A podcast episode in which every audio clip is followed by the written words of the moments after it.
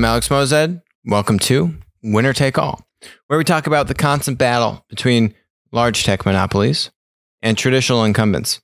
Today, we're doing a tech antitrust deep dive. Uh, there are multiple layers to this animal, and we're going to try and peel back a few pieces here to help kind of unravel uh, what's going on, because there's a lot of different things going on.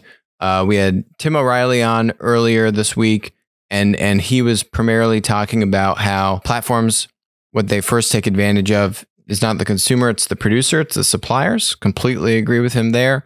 We spoke a lot about um, Amazon taking advantage of sellers, and uh, Google search similarly taking advantage of different websites.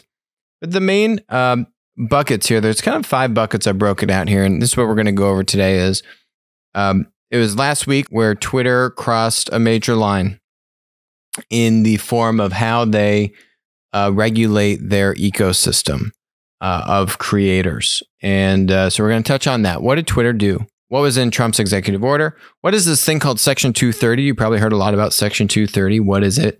Um, and l- l- let's figure out what it is and, and why it's important. What actions have the platforms done? You know, what are their mechanisms to